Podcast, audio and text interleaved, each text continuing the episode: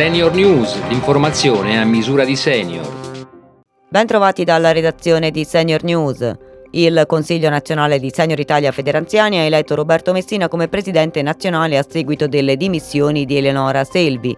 Messina, già fondatore e a lungo presidente della federazione, torna quindi alla guida dell'organizzazione. Sono onorato dell'incarico assegnatomi dal Consiglio nazionale, ha dichiarato Messina, che ringrazio per la fiducia accordatami. Ma il mio ringraziamento speciale va anche e soprattutto ad Eleonora Selvi per il grande lavoro svolto nel suo mandato di presidente, portato avanti col massimo impegno in difesa e a supporto dei senior italiani italiani la perdita di udito colpisce soprattutto gli anziani. La quasi totalità dei portatori di protesi acustiche dichiara migliorata la propria qualità di vita, ma il DPCM sui nuovi LEA ha spostato gli apparecchi acustici nell'elenco 2, equiparandoli per metodo di acquisizione ai dispositivi di serie standard.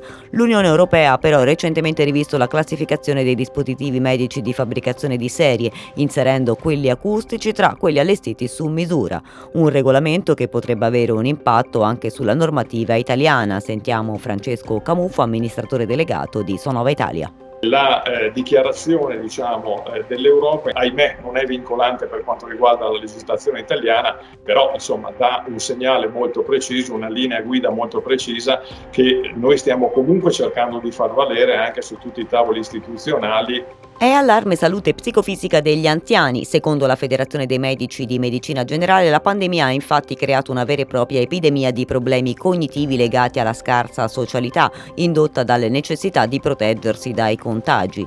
La FIMG riscontra un decadimento generale in tanti anziani, non tanto organico quanto intellettivo. E ora, quando la bella stagione avrebbe potuto aiutare a ricostruire un poco di vita sociale, il troppo caldo lo impedisce ancora una volta e il problema peggiora. L'età avanzata, la fragilità cutanea connessa all'invecchiamento, l'utilizzo dei presidi per la deambulazione assistita e l'incontinenza mettono a rischio la salute della pelle degli anziani, soprattutto quando non sono autosufficienti. Per evitare il rischio di lesioni è fondamentale che caregiver e familiari che li assistono prestino attenzione alla dermoprotezione. Ne abbiamo parlato con il professor Leonardo Celleno, presidente dell'Associazione Italiana di Dermatologia e Cosmetologia. È davvero importante che il caregiver comprenda che deve evitare l'umido deve evitare che sulla pelle si adagi urina e che vada incontro all'azione dei batteri.